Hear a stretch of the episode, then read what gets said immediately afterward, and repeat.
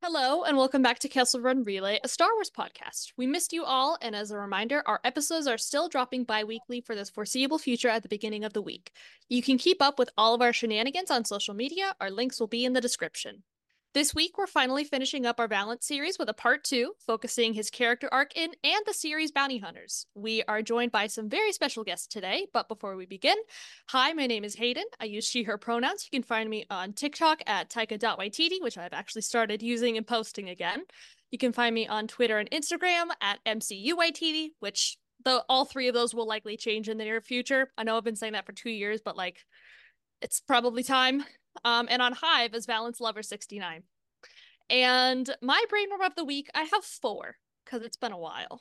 So the first, well, I'll, I'll do three.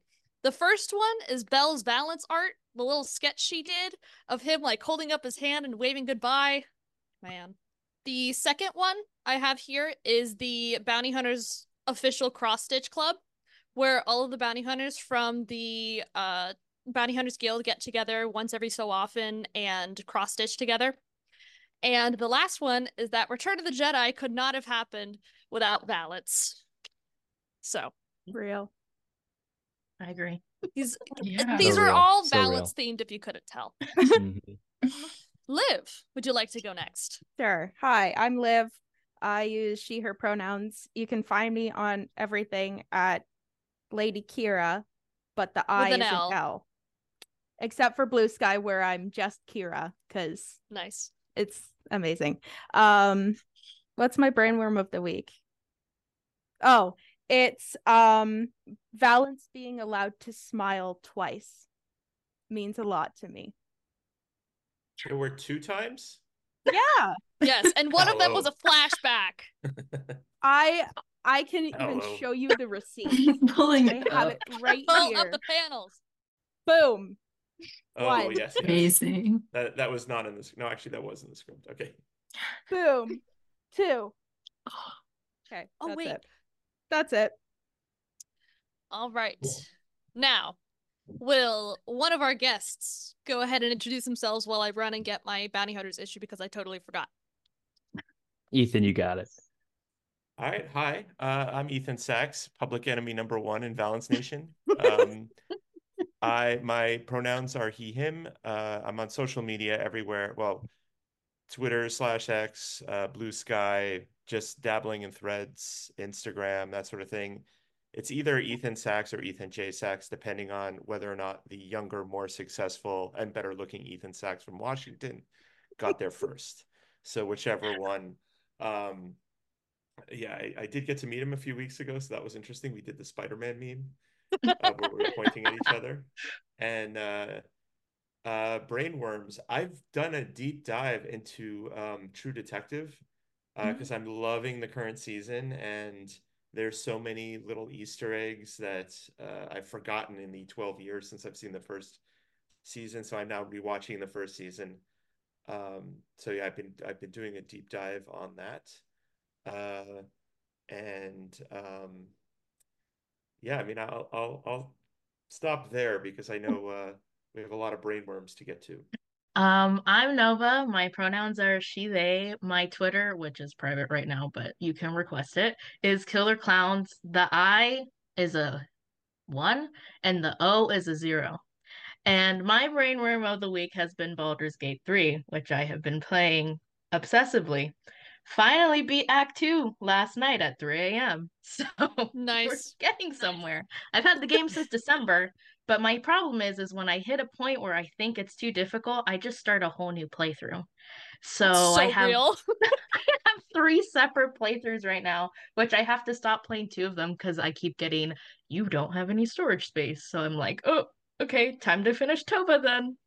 All right, two remaining.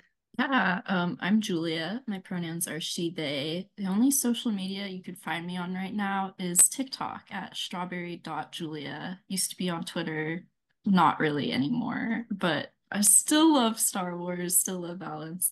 My brainworm of the week has been Riverdale's seven year anniversary. I had it's my very favorite show. I can't pretend it's not. And it celebrated its seven years. So that's been on my mind. It's always my brainworm though. Nothing new. So real and valid. and now, finally, we go to our final guest of the day. Hello, I'm Dan. I'm just really excited to be here. I use he, him, his pronouns, and I, my brainworm is, uh, I've been somehow randomly doing a deep dive into the era of Star Wars content that existed post Phantom Menace, pre Attack of the Clones, when they didn't have any clones to tell stories with yet. So they were just forced to put characters like Plo Koon and Adi Gallia into stories, uh, which didn't have pretty much anything to do in the Phantom Menace. So uh, yeah, just lots of Jedi content. I'm reading Jedi Council Acts of War right now. Really wonderful. So that's my brainworm. What a weird era. Nice. Is it the are you focusing on the Dark Horse series from 98 to like 2006 or whenever it is? Yeah, I recently picked up the Epic Collection, uh, The Menace Revealed. Oh, uh, oh, I think that came out recently. Yeah. Yeah, I think a volume two reprint came out recently, which features a lot of stories with Quinlan Vos and Aayla Secura, and I'm just I'm totally, totally excited. The Quinlan and Isla stories, I need I need Dark Horse to just use Quinlan again. I think we've we talked about this on the podcast before, but the one hyperspace stories issue with Quinlan. I was just about to say that. Yeah, probably my favorite hyperspace stories issue and it's i i remember at celebration when we were at the the dark horse panel and when they switched to the the page with or like the slide with quinlan on it and they said quinlan was coming back just the entire room erupted because like as they should. The the Dark Horse Quinlan stories are I think some of their best work with the Star Wars license. But anyway, that's getting off topic. Well, it's very nice to have all of you in this silly little Zoom room. So, what has happened in the past two or three weeks slash months? I can tell you one thing: we've got an Ella variant and a Bell variant, both for High Republic Adventures. Let's discuss. I'm so excited. They're beautiful. Oh my god. They Mhm. really Blown are away. beautiful. And I was really I was wonderful. excited because for a split second it looked like I would have the first for a haunted girl, which is my uh, uh, sort of creator owned comic for Image, that I'd have the first Ella cover comic cover. But we had to have a skip month because I, I love Marco Lorenzano, the artist, but New York Comic Con happened and we fell behind. And so uh curse you, Daniel. Daniel uh, swept in and and usurped the title. Uh, but yeah, I'm so happy for, I mean, some incredible artists in this community and getting a chance to sort of, um, you know, step up to the spotlight. And uh, it's just so earned. And it's just, uh, you know, obviously I'm biased, but this franchise has, um, it just has a great connectivity between the fans and the, uh, you know, and the creators and the and the publishers and everything. So it's just it's great to see. Yeah. I've been constantly thinking about how lucky and fortunate I have to have such wonderful and talented friends that they get a friggin' official Star Wars cover. What else? We have oh, The Mandalorian and Grogu. We haven't done an episode since. Oh yeah, I It's- forgot Oh, about the that. movie. That's okay. happening. Yeah, the movie. Oh, the movie. I was like, what are you talking about about? that. I was It's like, been a while. Exciting. My my think- pitch was uh, Mandalorian versus Grogu, which would have a different tone, different. I would have enjoyed that. you know, like Alien that. versus Predator or whatever. Just it would have you know, different, different appeal. They don't answer my calls anymore, though. I don't- After that pitch, they were like, okay, we gotta shut it down. That's that's it. okay, that's enough. Grandpa, let's get you to bed. desist. Wrapping up. I Um, forgot. I'm trying to think what else happened. Um, I mean, that's all I Hunters got. 42. That's I all mean, that. Bounty So true. people uh people running with terrible fake news stories. That's pretty much been the community for the Ah. past month, and it's Oh, just yeah. annoying. So Yeah. Yep. Because a blue check means they know everything. blue check First. fact. Um, well, again, thank you all so much for being here. Now we can scoot into our community discussion about Bounty Hunters 42. The viewers cannot see, but I have the Walter Simonson variant for uh, from Bounty Hunters 42, the homage variant, which if I said I did not get, I would wind up on international news, but you have not seen me on international news, so it's a Thank okay. God. I'm glad you you got it. Thank you. Thank you. When I think it was at New York Comic Con when they announced that Walter Simonson was doing an homage variant, I tell you, I I fell to my knees. I screw I I scrumped. I cried. I threw up. Ugh. Not And on holding the variant, right? Just making sure. no, hard to get, it's, it's hard to fine. get another one. Yeah, it's it's up on the another one. Um, but yeah, it, it it's here in my hands. Sorry. I was Um, I, when I was picking that up at my local shop, I was just like I just can't help just like talk to people about Star Wars. So I was just talking to the uh my lovely friend who works at the comic shop and uh, holds the reservations and everything. I'm just like throwing up just knowledge about the fact that like they brought back this artist he's from the old cover and they brought it back and I'm so excited and I, oh, I was just like oh man yeah so I'm I'm I'm so happy. I am working on getting a double comic frame so I can put both of them next to each other, 16 Oh, and 42. nice. So, Ooh. Yeah. nice. That's pretty awesome. oh, yeah. Meanwhile, me at my comic book store when it dropped, I was like, Bestie Scott, I'm gonna die. I'm gonna die when I read this. And he was like, Okay. I was talking to Dee Dee and I was and he was like, "Oh, this is the last one." I didn't realize. I was like, "Yeah, it's it's the last one." Uh, Uh, Ethan, wait, sorry, real quick. This is just kind yeah, of like no, of on the, on the topic of that. Ethan, you ha- you have been responsible for the guy at my local comic shop hearing a lot about me being very concerned if Valance is going to die because it's been like an on-running thing. Even when uh he first after War of the Bounty Hunters, when he switched the uh when he was working for Vader for a little bit, I thought he was gonna die in War of the Bounty Hunters. Uh, but I thought he was gonna die there. But I was telling the guy that works there, I was like, I I think he's gonna die. I think they're switching it to T'onga, the main character. So uh I thought what was happening, and I, I'm, I'm, I mean, T'onga's amazing, but uh, I'm glad Valance survived as well. But yes, you've been responsible for many, uh, many of those Thank you. conversations. I uh, there was one April Fools I wanted to do uh, if like Siglain and other people would have gone along with this to do a fake announcement for a crossover called The Death of Valance. Or just play Oh, it straight for a few hours. I think people would have Uh, died. yeah. So been People being me. Uh, being Yeah. hated. No- Like, people are in this as call right as- now. As I did, so, yeah. So that never happened. Um, but it would have been a, if, if I could have maintained it for just a few hours, it would have been great. That would have been amazing. Try it again. We'll cut this part out. We'll we'll forget about it in a year, or not a year, in a few months. Yeah, it's like a like a month. We'll- we'll keep your two months and secret.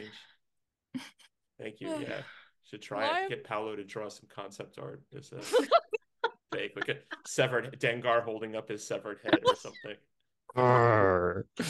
Arr. Oh man, Why are you so mean to me? it's Um, fun. It is. oh, yeah. It is. I can't believe this. um. Forty-two Well, issues. what? I didn't hear you.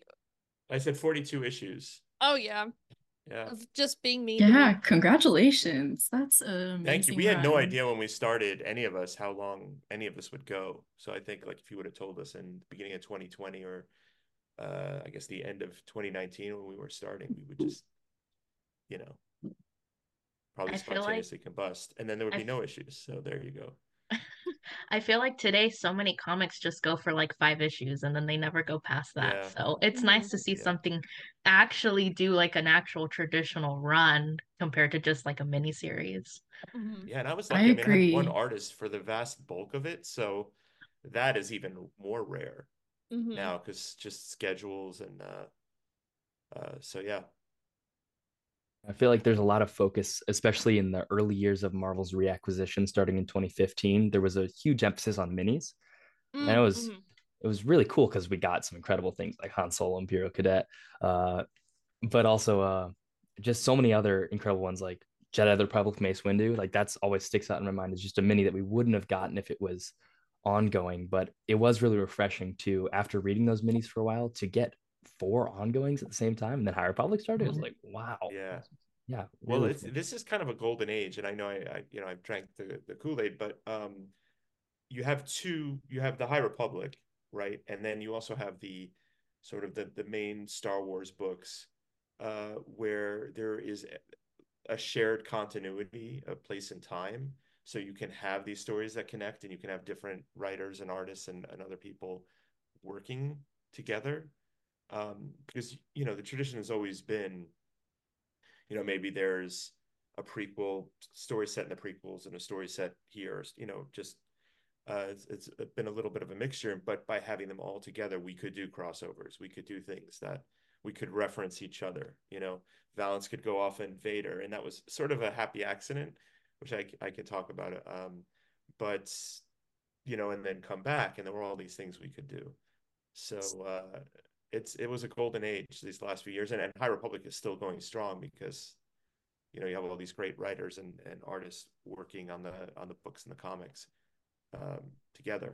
So One of my favorite parts of especially like the earlier ones when we didn't know there was going to be like War of the Bounty Hunters or anything like that was like the little characters like popping up in random um in random issues. Like there was that one issue of Aphra, I think it was 6 or 7 when Valance pops up on the screen and he goes not interested and then hangs up. And of course Aphra coming and making a little bit of a cameo in Bounty Hunters 1. Um and Lucky and Ariel in the where the bounty hunters run just all those little bits of connectivity. I i started you know keeping up with the comics during the war of the bounty hunters. So like seeing like oh i know that guy. I, remember that happening in aphra. Um seeing that all kind of like meld together and play out i guess and how they play off of each other was just it's really nice and another thing about the High Republic is that I think I've also talked about this before, but the High Republic has been such like a great way to introduce readers to new mediums. Like most of the most of my friends and people that I know have started like reading comic books and keeping up with Star Wars, Vader, Bounty Hunters, Aphra because they read the High Republic. Um, and I feel like the the sort of contained linear storytelling there really helps like introduce again readers to the new medium. But yeah, I we we you know we've talked about this before. Um and we have basically a whole d- podcast dedicated to it but seeing everything play out over the past three four years has been very rewarding. Yeah, I Um, got into it like it was Celebration Anaheim is when I started reading the comics. But it was like interesting to catch up with everything, but it's really rewarding once you catch up and then you're able to like read everything and like understand like references that are being made in like other comics and all of that. So it's it, it's been nice.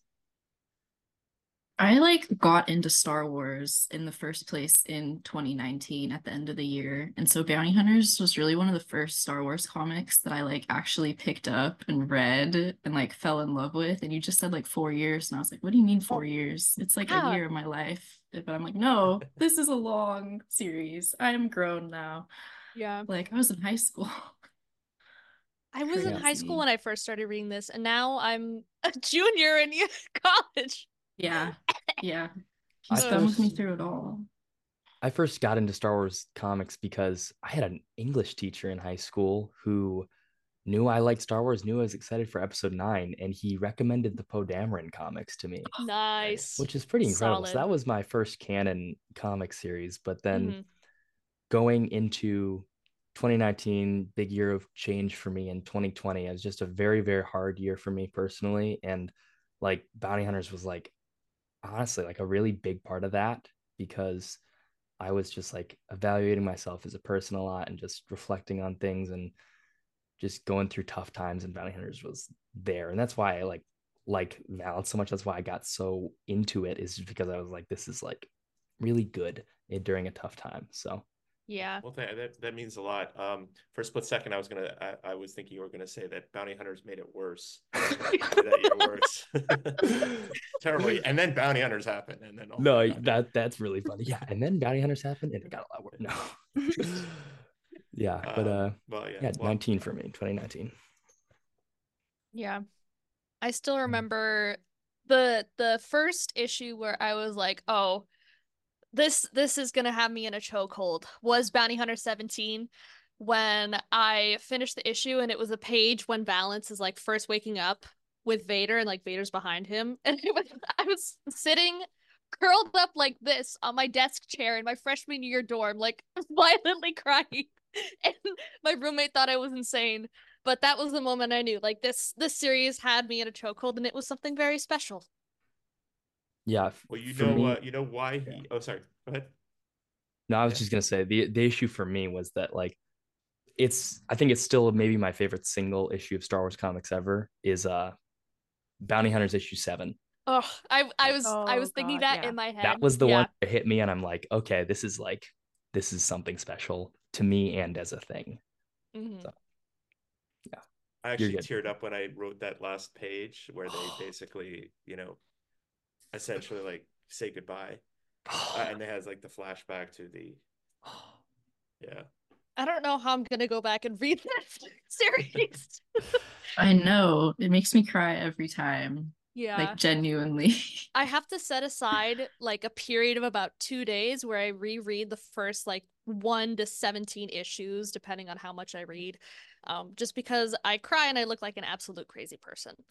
Um, but yeah, this this entire series is so so special and it's allowed me to make such great friends and have such amazing opportunities. Like like it it didn't hit me until I had the comic book in my hands like this is over. Like this kind of mini chapter of my life is over. Like quite literally mm-hmm. chapter of my life. Man.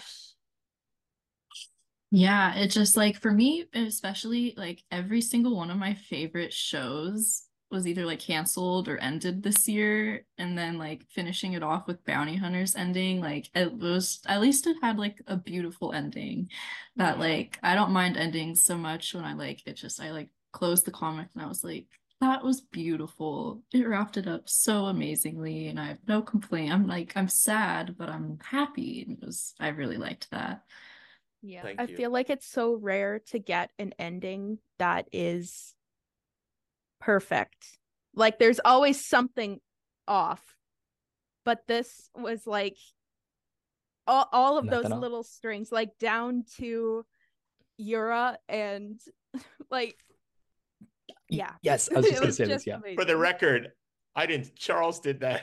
I was gonna say that's, that's I wasn't Charles planning fault. on doing that. Oh but he just basically had Deathstick call in an Imperial bombing and like and wipe everyone out. I was like, oh my god, I'm gonna I'm gonna get crap for this, but this is not my cruelty. Like this is not.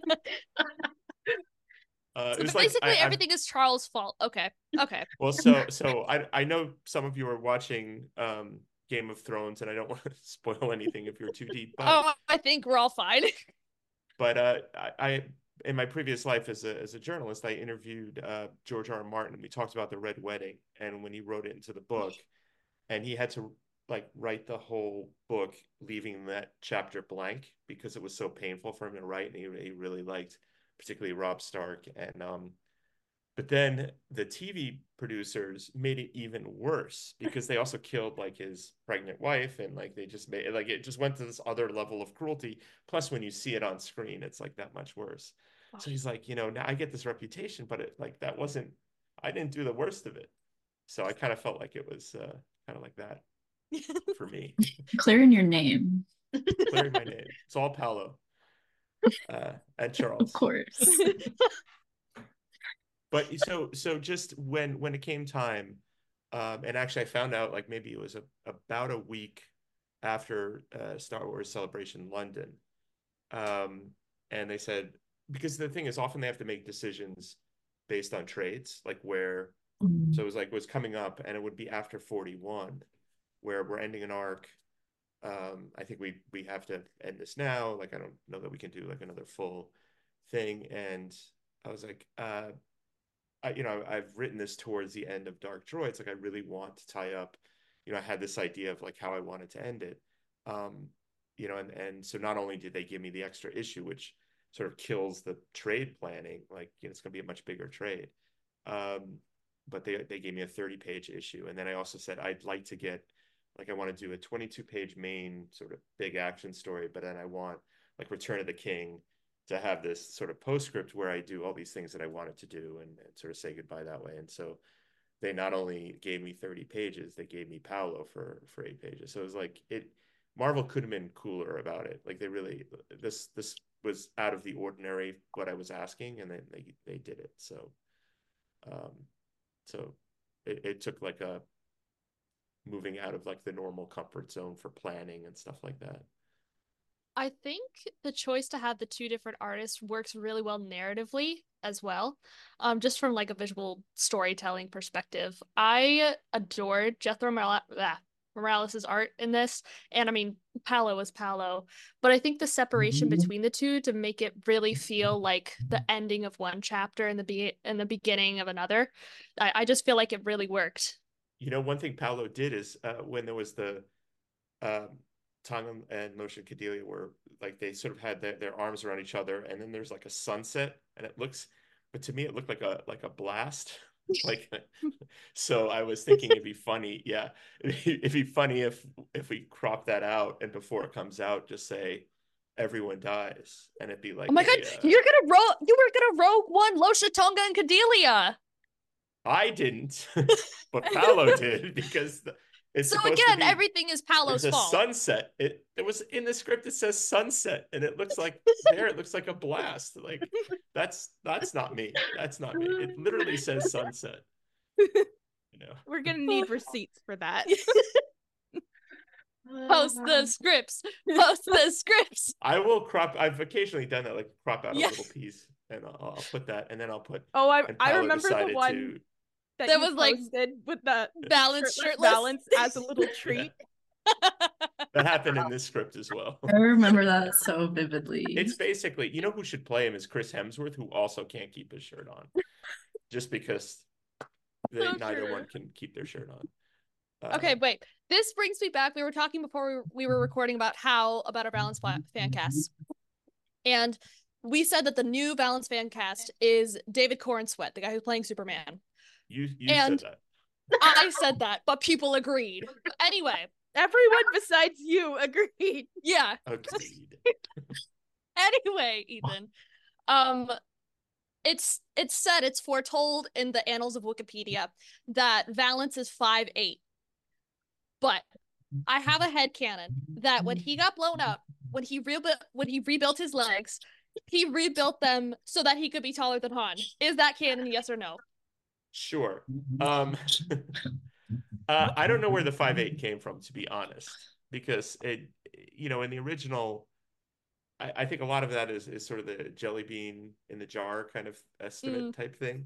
I don't know where the five eight came from, to be honest, uh, originally, Okay. because no one like we didn't draw him as five eight. I think we drew him closer to six feet or so, maybe six one.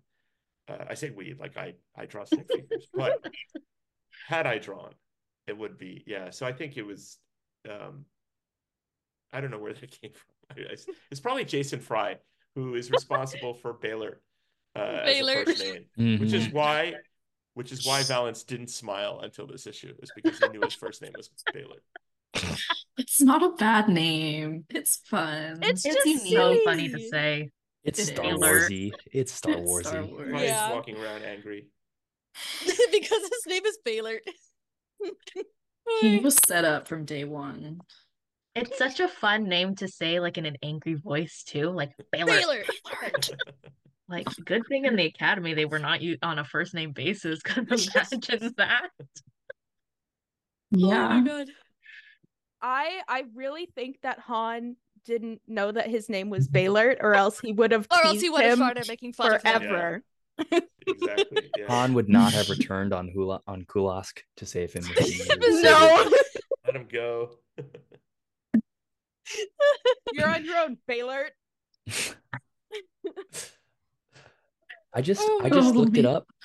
I just looked it up, and there's the pa- there's the panel of Valance standing alongside Dengar, and they're like this a similar height. How But tall is Dengar? Dengar is I just did the conversion. He's 1.87 meters, which is 6.13 feet. Okay. Yeah. I feel like that kind of feels a little Okay. more where he looked in the comics. Mm. I do feel though that Dengar probably is wearing the DeSantis heels. You know. Yeah, Uh, or DeSantis just lips. lying about his height. Yeah, Dengar Both. does really give like Ron Napoleon DeSantis. complex. You know, He's six one, but he seems, you know, four foot nine or something. He has that that vibe about him. They Oh bring God. uh, Bossk's food out, and he's like, "Yippee, yum, hungies!" Yeah, exactly. Oh, Like that one video. oh my god. I want to. I gotta. You mentioned fan casts earlier for Valance. I just wanted to run this by you guys. So my idea is always like the Star Wars series, live action series, right now are occupying the New Republic period. So years past, if Valance can survive even that far, He did, I said. okay, you good. will. Don't worry.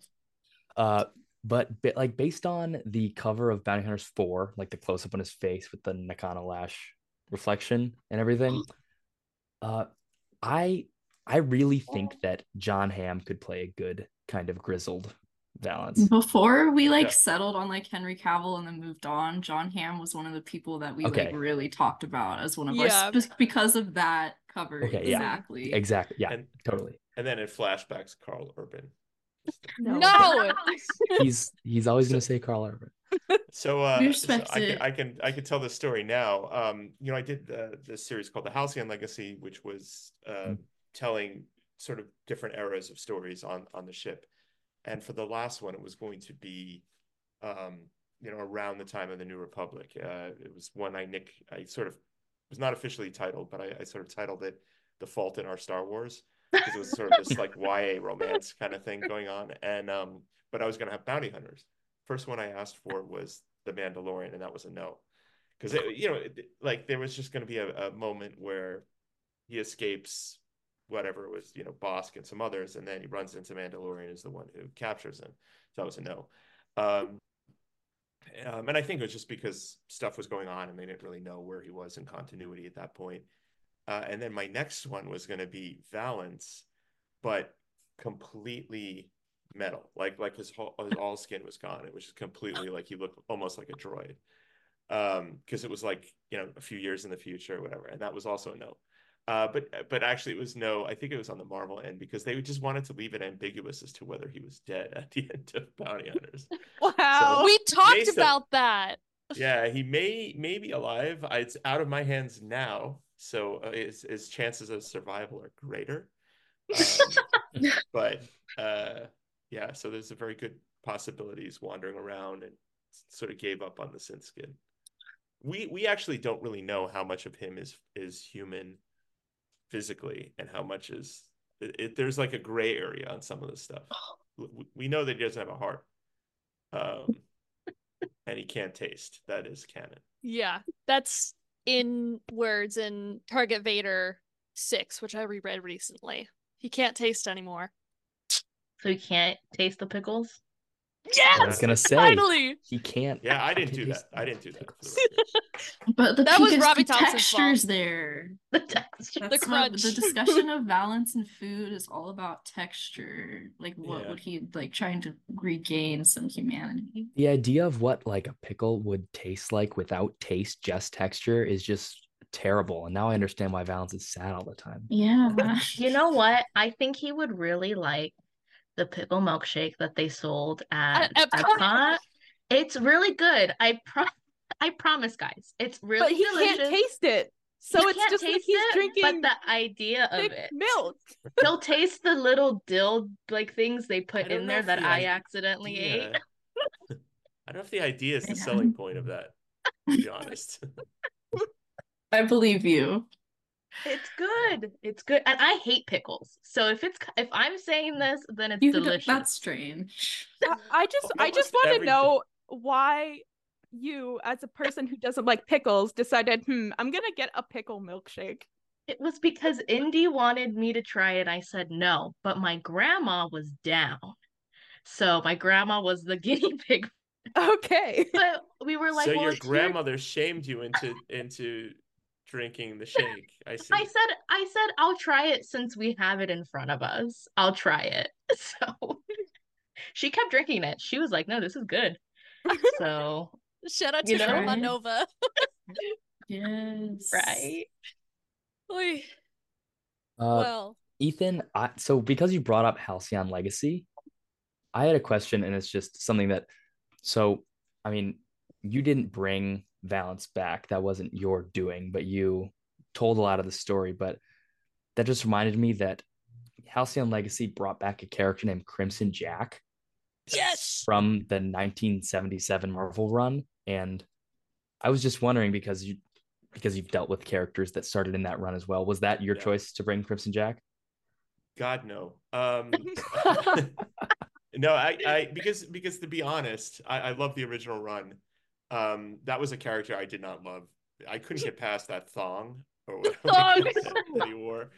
Uh, it just seemed like a very silly character, over the top character. But I needed a pirate, and uh, like actually, the credit to Valance coming back into canon entirely goes to Mark Paniccia, the uh, the Mm. lead editor on the Star Wars line, because you know he's obviously knows very well the original Star Wars run, and he wanted to take some important characters, um, you know, uh, back into um, the fold because they were sort of our characters, you know. Um, and and Valance was this, you know, really rich one, and and uh, Crimson Jack a little less so, but Mhm. uh, uh, yeah, it was just like I needed a pirate, and it was kind of a cool little callback, um, albeit a redesigned costume. That was like my condition. I was like, I can't. It's just gonna derail. Pants, please. No one's gonna, yeah, no one's gonna be able to like take anything that happens after this seriously if, if he shows up in a thong. Yeah, thank you for that. Thank Yeah, you like- for saving us. we don't Yeah, need to see mean- all that. No, no, yeah, and so I, I was I was a little dubious about the idea of introducing him, but it was fun. I'm You know, it looking has at this uh, sort of blowhard kind of Yeah. Dengar mentality, you know. I'm looking at art of him in Halcyon Legacy, I think five right now, and instead of having the thong, he has like pants and then like a skirt over it and like three belts over it. So it's Thank like God. to make up Cover for the lack of pants, Extra and the old one is just like extra, ex- just loaded Yeah. on there. Pants So two, many electric layers. boogaloo. I kind of feel like there must be a human resource officer, human resources officer on that pirate ship saying, uh, "Sir, no, like you can't, can't do that. The Thank crew you. is going to mutiny. It is just not okay." So, so yeah, is that uh, that was definitely had to have a costume uh, adjustment. oh man. I want to say this quickly, but thank you for the one panel cameo for Stellan in the first issue. So thank you for that. uh, I wanted to like it was interesting because uh, uh, Mike Siglain said to because you know we we knew it was going to start at the I was excited to get the chance to do like a tiny High Republic uh, story, but it was tricky because you know what, what Mike said to me at the beginning is like is it going to be easy? Because you know it's our it's our characters in publishing, so like we will be able to like quick approvals and all this kind of stuff. But uh, the the thing was pe- they're writing High Republic as we're doing this and i didn't know what characters were going to be where or anything like that. Even even if i'm setting it um so it ended up being kind of cool to have burry in particular is like one of my favorites to and then you know sort of may or may not have died for a while and then so to sort of get to tell this sort of story um this adventure story was kind of uh, cool for me but it was really hard we didn't know who we could use as a villain and for, there was one point where it would have been Lourna, but then it turned out that Lourna was going to be occupied, so it couldn't be Lourna. So it was like, um, it was hard. It was really hard. Yeah. but fun. I mean, it's just such a fun place to play. Um, we kind of touched on this before, but what? Sorry, there's like seagulls squawking outside my window. Um, we we we touched on this before, but what were your guys's like, just general thoughts about the issue Bounty Hunters 42? Like, just just talk, take it away. Mm-hmm. Yeah. There's a lot of Yeah. thoughts. I before I started, I took like a before picture so I could have like a That would've comparison smart. for how much I cried. It was it was a lot. I like got home from class and I was like sitting down and I'm getting sad now. So real. I had to lay down on the ground Floor time. because my head hurt because I cried so much. Whoopsies. But like Yeah, a good no, cry. Like same. usually when I cry over bounty hunters, it's because Um, It's sad. Ethan has ruined our lives, but this time it was it was for good reasons. Like I I but I was already like way too emotional. Like I flipped over the page where Paolo's art start started and I like saw it for a fraction of a second and I was like, uh Yeah. but it's fine. No, yeah, I was reading it on like the like Kindle app or whatever, and I like scrolled and I saw the little bit of like Cadeliah's headband, and I had to like put it down and walk away for a minute because that's when I started like sobbing. Yeah. That part really got me. Cadelia with T'onga and Losha. I It- had oh. such a visceral reaction. I like my entire body like tensed up and I like wrapped myself up on my chair. uh, I there was one point where I couldn't even like look at the last panel without crying, and that lasted for about three days. Where I couldn't look at the last panel of Valance like smiling without like tearing up and instantly crying. Um, but yeah, this issue, I think from start to finish, it's God, the art, like just the characters. Oh man, the the Tasu comeback. I, I Oh, cheered. I fair. cheered. Me too. the the character of Tasu Leech being brought into this as well has like just meant so much to me, giving so much depth and interesting, especially at the aggression disco stuff. That was that's like peak Tasu, but it's just it's really really wonderful. But I don't know, I just I feel like it's been mentioned, but it just this issue just kind of did everything that it needed to and so much more. Like it hit Mhm. every single beat. And I think it was Liv that said it that we don't always get endings that are like that and this somehow managed to be one. Like it perfectly wraps up. Like Valance's storyline brings back in Boba Fett, ties in with uh with Jabba, wraps up the whole Jabba thing. Uh it ties into the uh, Yoda comic with the Clone Wars era arc with the droid. Uh, and then all the characters that are wrapped up at the end, like when it got me, I, I'm not a big crier when reading comics, but like I do tear up occasionally. And I teared up at uh, Yura and Khandra when I, because I have really, really grown to be attached to those characters and love those characters. And like you said, it was Charles's doing that. Uh, they were they were bombed, but that that really I was like, oh my gosh, I cannot believe that actually happened to them. But to see them okay really, really hit me. And then everything on was there. It was just the tears were actually flowing. So it was it was just really wonderful. Thank you. Like a lot of the stuff that the way we wrapped up, some of it was things I wanted to do from the very beginning. And then over time, you know, things change, so you have to sort of roll with it. Like as an example, uh, we originally, it's my cat's one of my cats, Stella, by the uh. Um, so uh, you know, as an example, um, I had to move. Like one of the things I wanted to do at the very end was T'onga overcoming her or uh, sort of survivor P- PTSD and being the one to take down Boba Fett at a key moment, and that was going to actually be in a last arc, but I had to move it up um, because we are getting Boba Fett back earlier, and then uh, originally I was going to have Cadelia with um, Valance longer, but then uh, Like Grogu little came freaking out. green frog.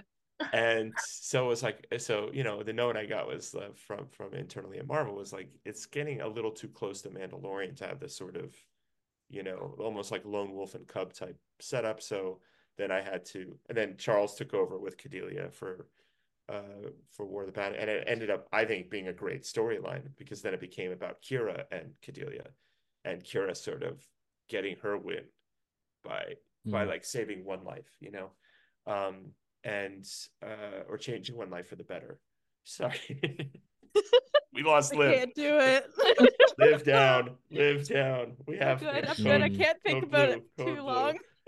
um so so those things changed you know um but i knew you know i wanted to give him a win a big win um and there was one thing too is because like from war of the bounty hunters he was going to save his friend right han.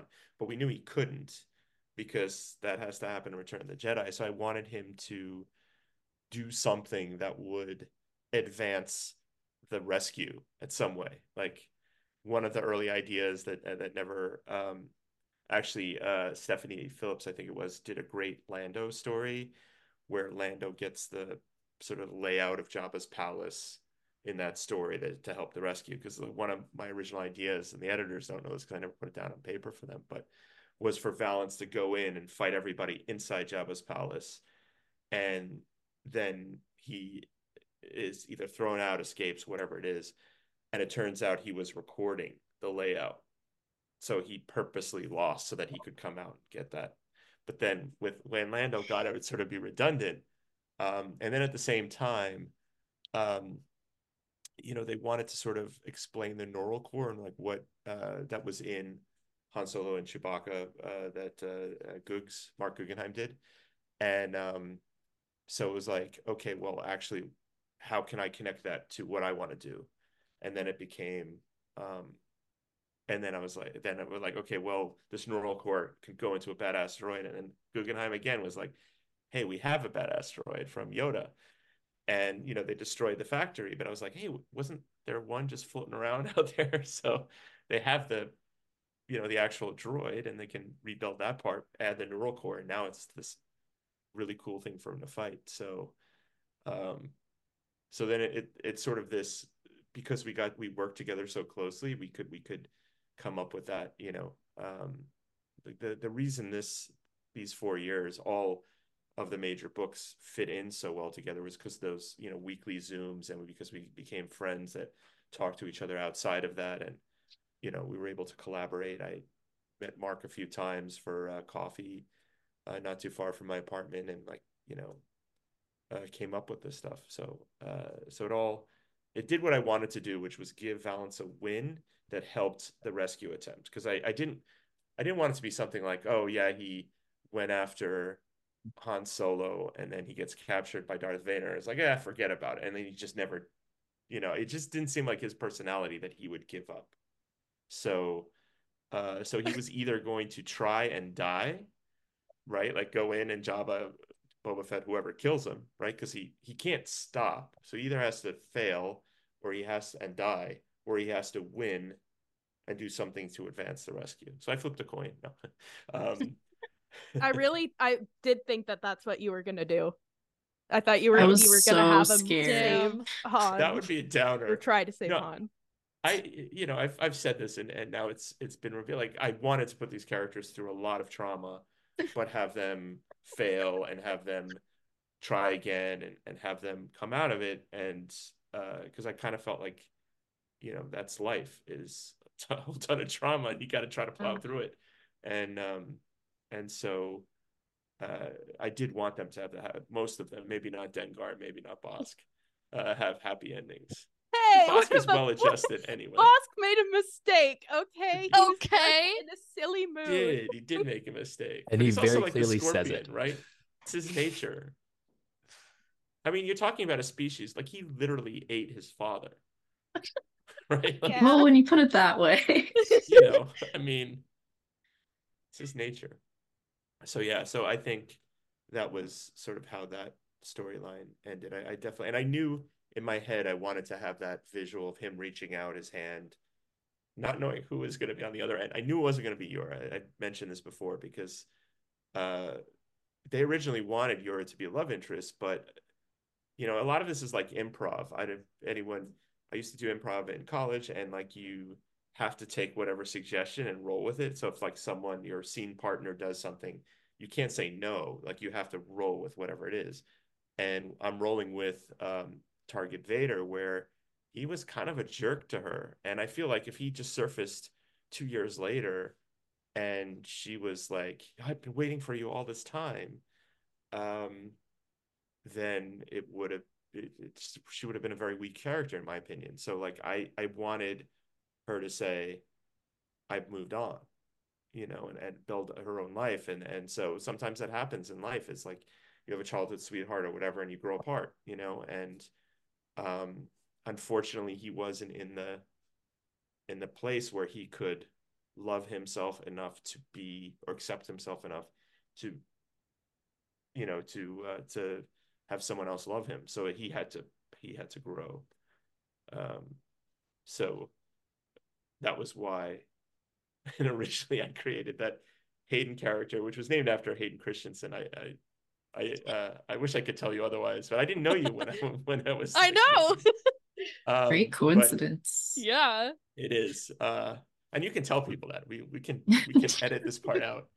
Um, but uh, We can retcon it. There we go. originally, I literally made made her to shoot him in the face and have him fall off a cliff. That was like, you know, but a lot of times you create a character and then they just kind of keep evolving, you know. So, uh, um, you know, there were things like the memory. I knew the memory chip would play into like the backup that we showed. Like I knew that would play into something later. So, uh, it became natural for her to be the person to, you know, to bring it. And then he had to kind of fall for her to make that whole imperial. Literally. I see what you did there. Um, oh my god. yeah, that was okay. I blame Paolo and I blame Hayden for everything that happens on this podcast. Wow. Uh, well, it was so nice having you on the podcast. I'm now banned. Uh, yeah, so so you know, some of the stuff evolves, and some of it was, you know, how I wanted to end it. I knew Tasu was somebody I had limited time with, because you know he has to, but I wanted, I really wanted to get him closer to the character he was when you see him, you know, like he refuses, uh, you know, to he he's only speaking his native language, like he's he's gone from this almost childlike innocent killer to this very cynical killer and so i kind of wanted to start that i felt like maybe i rushed that one a little bit but i had to because i knew it was kind of coming to an end at that point and i, I had to sort of put other pieces in place um but yeah so uh it Speaking changes of- sometimes from Speaking of Yeah. Tasu, uh, I cannot thank you enough for bringing Rodrigo Battle back into this last issue. yeah. That's he a is that's a deep cut. he is my gluppiest shitto. Uh, that So, is you know I, I created him with uh with Pal of course like you know Mhm. uh, co-created but he's named after two um at Midtown Comics to uh what I do is because you know Marvel and Lucasfilm are not uh thrilled with naming a character directly right because just you know it's a little uncomfortable so I don't a I don't tell them b what I'll do is I'll Mhm. either shove two names together uh, so it's not like one person's likeness. So like if there's a first and last, and there have been a few like retailers, uh, or I'll name a planet, um, because no one can sue over the likeness of a planet, right? So, so or a spaceship or something, you know. So uh, there there are ways around it, but uh, you know, in the last issue, Pelkonen um, spaceport is named after a friend of mine who died a few years ago. Um, and Cavernous Thorn is named after another friend who died, uh, Theo Cavernous, who was a big Star Wars fan. So I'll put these little things in, um, you know, where I can. Uh, I forgot why I was saying this. Oh, Rodrigo Battle. Rodrigo. Yeah, Um, Rodrigo Battle. So uh, uh, Rodrigo comes from Rodriguez, who is the was the last name of one of, and then uh, Battle is the last name of another. So that's how that naming went. But I I kind of had this. Uh, there was this old cartoon with Wile E. Coyote and and I think it's Ralph the the sheepdog or Sam Sam and Ralph is the is the, and they're fighting, but it's their job, and then at the end of the day they punch out. Uh, I'm, I'm sure you may have seen this Looney Tunes thing. So that was like my inspiration for their relationship. Like they're killing each other as their job, but then as, at least as far as Tass is concerned, it's just like all in good fun. But he keep, but then he became more like the uh the Black Knight in Monty Python, yeah. where they'd keep chopping off a limb and be like, His but a flesh flesh wound. wound. yes. So weird things go into coming up with this stuff, but that was the sort of origin. So I kept bringing him back here and there and chopping off another limb. yeah. And then the funniest thing is that in 42, Valance uses the Gamorrean axe to slice Yes. off his already uh, robotic leg. And Rodrigo, oh, not again. It's just, oh, that's try to have as many cameos as I could of, of Oh, you know. that was yeah, really, really good having him back. Thanks. My one regret is I wonder if I should have had Vukorah with the rescue at the end, but I kind of I kind of wanted it to be the core group Mhm. Um, I I really hope uh some of these characters get more screen time with Vukorah, successive. yeah. Yeah.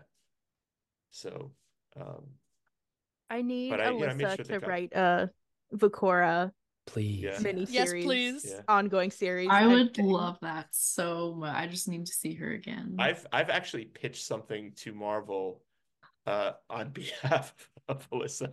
I did tell I did tell them after the fact. but I was like, I, I would really like to see this, and I think it'd be awesome. So if it happens, I'm gonna take full full credit, but it would be pretty cool. Another thing about bounty hunters is that all of the original characters uh, from this series are fantastic. Like Vukorah. Well, if we're thinking chronologically, fi- four or five was her first appearance, and then Alyssa borrowed her, and then they gave her back. So this is still technically her first appearance. Um, and I mean, along with you know T'onga, Losha, everybody else, Cordelia. Urus Um, Beinar? Yeah, I he's my enemy. Sorry, who uh, well he was well mean. uh, he was he was strangled to death with his own tail. So I this Vacian is my favorite species in Star Wars. Mm. So when I Yeah. meet, I was like, "Oh, this is so good." But yeah, all those original, even the little ones, are just they're so memorable. Nakano Lash. Oh my Oh. god. Oh. She just has stuck out to me as such, like Yeah. because she's not in it for very long, but like the talk that she has with Valance just like has like I think about it when I'm going Oh through my it. gosh, yeah. And then like the flashbacks to her in the last issue, just like that got me too. I want I'm I wanted her to be a character that you could believe other people would follow. You know what I mean? That she she So this leader. Effective, effective. Mhm, Mhm. I would see And- I would read great thing- anything about her. Well, mhm. maybe maybe there maybe that'll happen.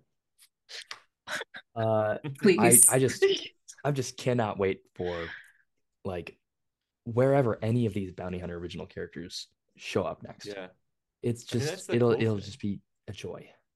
That's the cool thing. Like I got to see a little bit of it with like uh, you know, Guggenheim writing um T'onga in an earlier form, you know, in the in the Han Solo uh Chewbacca series that he did. Yeah. and um, you know Alyssa, of course, with Vukorah, and, I really I often credit Alyssa because they made um, you know when I when I first when you're first starting, you're it's really like everything you can concentrate on to get that first arc done, and then you're thinking about maybe the bigger picture beyond that, but you're not little thinking of the individual details or maybe even the individual supporting characters, and so um, you know, an example would be like Lieutenant uh, Hayden, who changed over time. Uh, but for me, Vukorah was at the beginning was just a um, villain to like advance a plot point.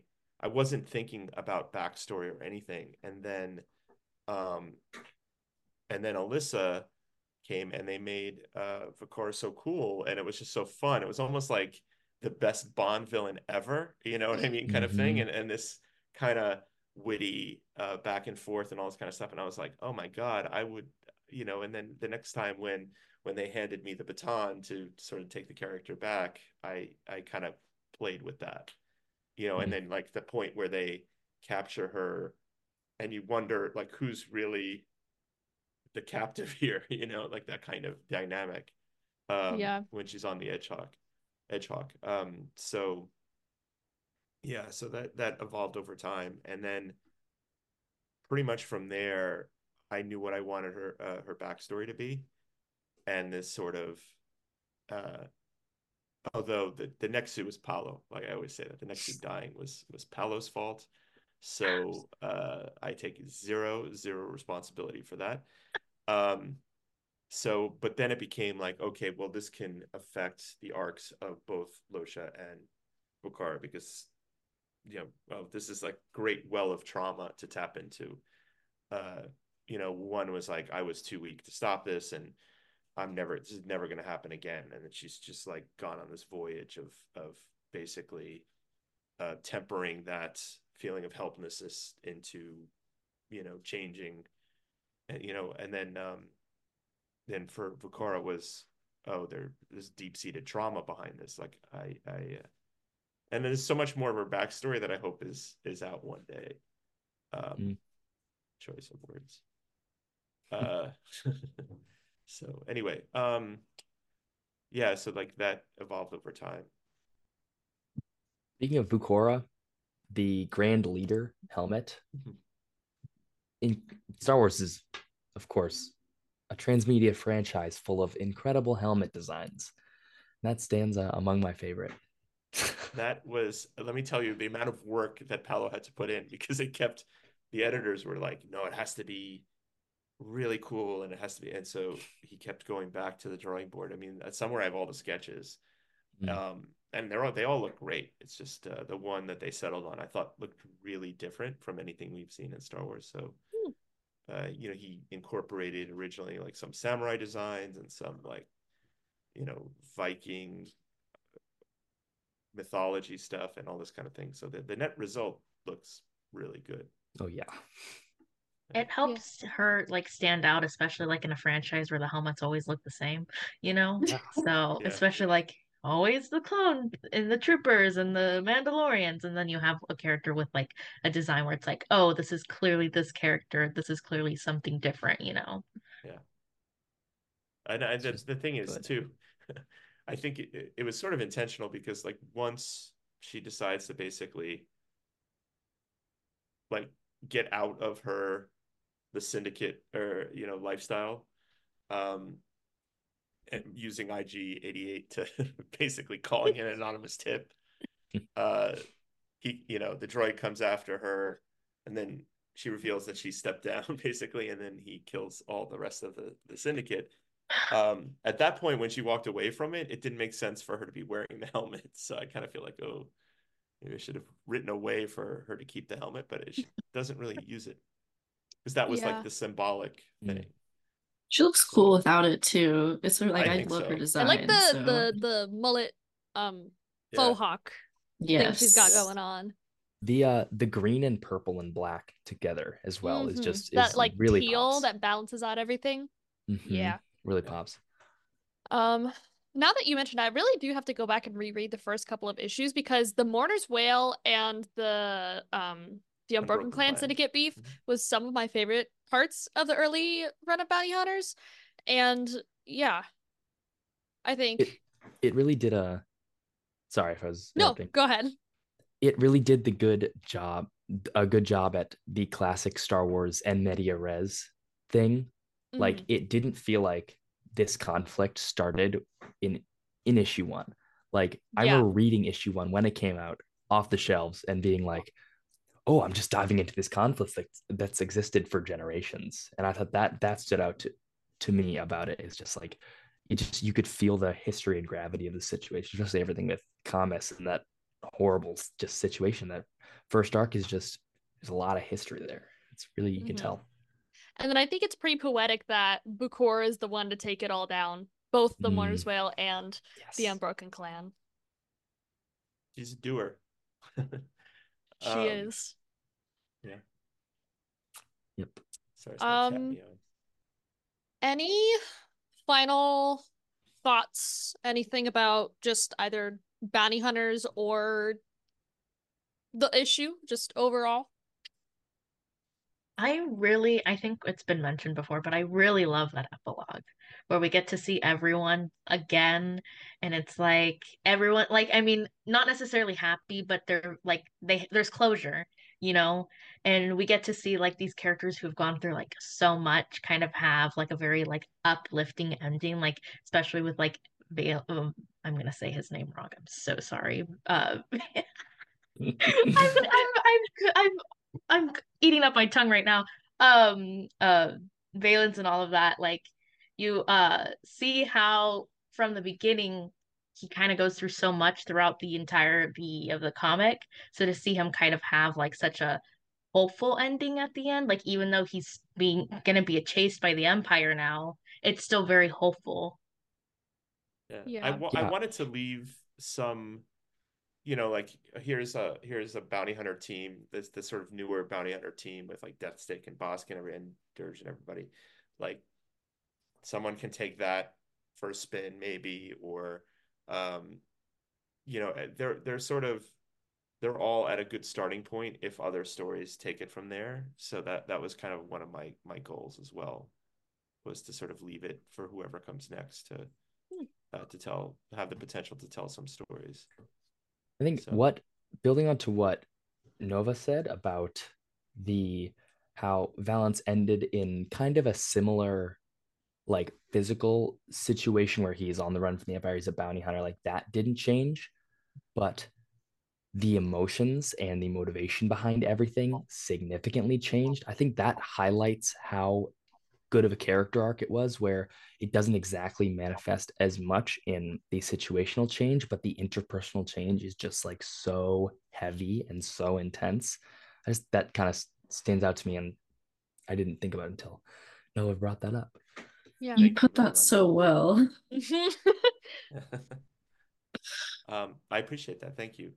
Uh, yeah, I mean, I the two basic pitches that I went into this series from day one. Um, it was interesting because Mark Paniccia really wanted it to be Valance to be this main character, who's our point of view character into this world, and he kind of saw him as a sort of badass, you know, almost almost Boba Fett level action star kind of character. He's just a weenie. but I what I really gravitated towards uh, was this idea that, uh, and I you know as you know from a haunted girl I was going through a lot at that time and uh, and the idea of trauma. Um, what I liked about him was this idea that he put himself together after be ca- ca- after having been catastrophically injured.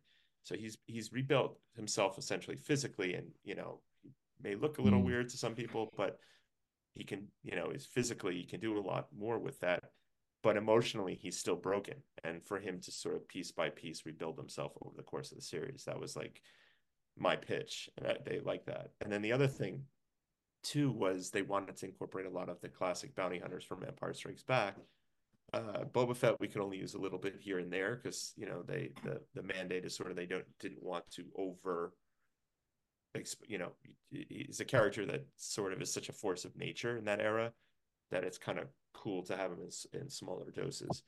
Um but uh what i also liked in that world bounty hunters is that they don't really care if the empire or the rebellion or m- many of them don't care who wins because their lives are just as tough regardless. It doesn't you know they're fighting for survival on the streets while there are these big epic battles in, in, in space. So I kind of I wanted to show that you know the the war they're not in it for this idyllic uh, you know this idealistic crusade like the you know the rebellion heroes are they're in it for survival basically find a way to survive in this in this tough galaxy so That's why I Um, love Valance so much because we see him in the Empire and he does, he's just like, he's so like a believer. And then we see him lose it all and then like have to re-come to terms with himself and life as it like it isn't as he thought it was. And it just is a really beautiful story. Yeah. And that's why it's so interesting with bounty hunters being part of these massive crossover events because you get the crossover event from the main crossover series and then you get the rebellion perspective from the Star Wars series, the Imperial perspective from the Vader series. But then the special thing about having the ongoing uh Aphra and bounty hunters is that we get a third party. We get that kind of scum and villainy side of these big crossovers. And it's just we didn't have that before. Like when I think of uh, older crossovers like Screaming Citadel or Vader Down, Screaming Citadel did have Aphra and Vader Down. I don't remember, but it's just nice having me. It the, uh, was the it was Star level. Wars and Vader. It was the Yeah, one shot and then two. it went into the other. Yeah. Uh, but it's just yeah, it's really interesting. That's that's a really good point about how it shows it doesn't show that same ideological crusade from either side. It's more personal. Mhm. thank you I always pitch bounty hunters to people as it's a very character focused Star Wars shindig. And I don't want to say the events of, you know, the movies and whatever are secondary to it, but they're not as like important to the plot of the series.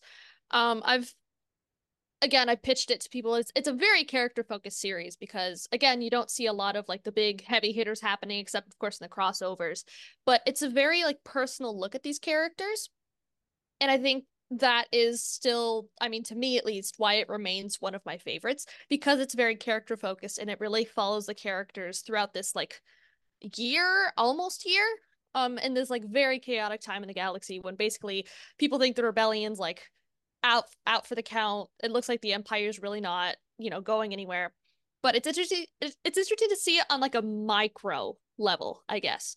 And I always tell, again, I always tell people if you want like a really micro personal look at Star Wars that Bounty Hunters is a really good comic to start on. And then of course I recommend um Imperial Cadet and Target Vader for va- for background on Valance, but it's still one of my go-tos just because it's still like minimally related and tied in with the rest of the se- of the the Star Wars shindig, but it's still a very again micro look at this kind of profession of bounty hunting.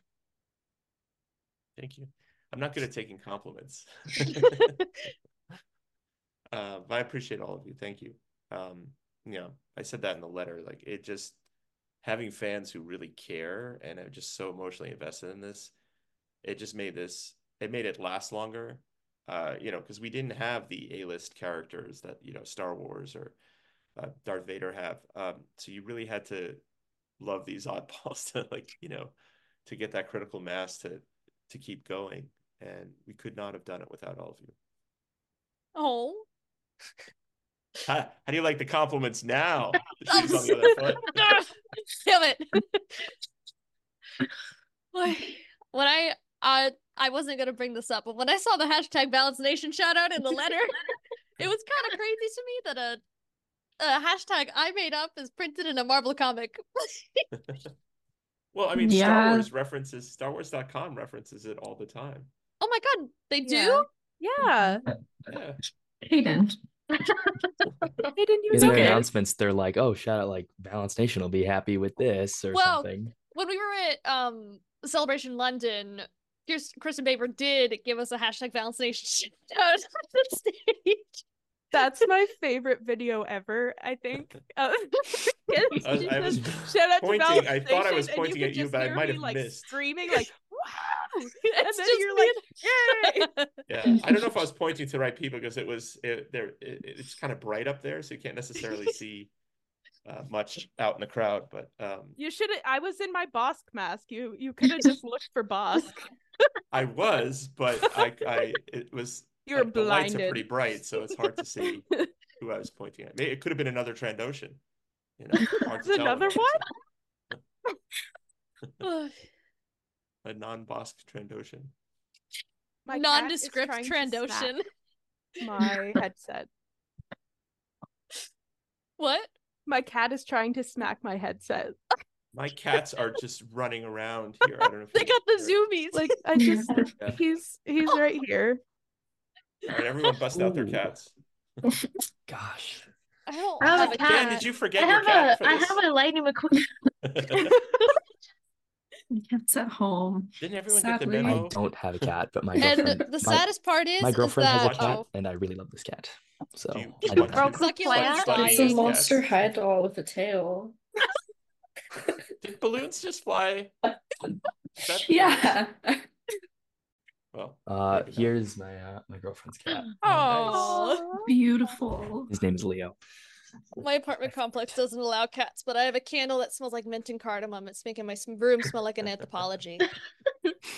The same. Any Uh, last words, Ethan? I have a I have a real Uh, quick question for Ethan, sure. and Mhm.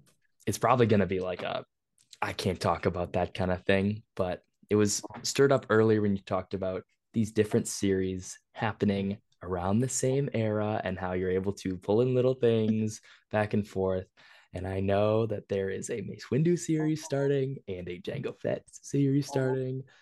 I'm just wondering if there's going to be anything like that between these new authors yearn for the Clone Wars kind of thing.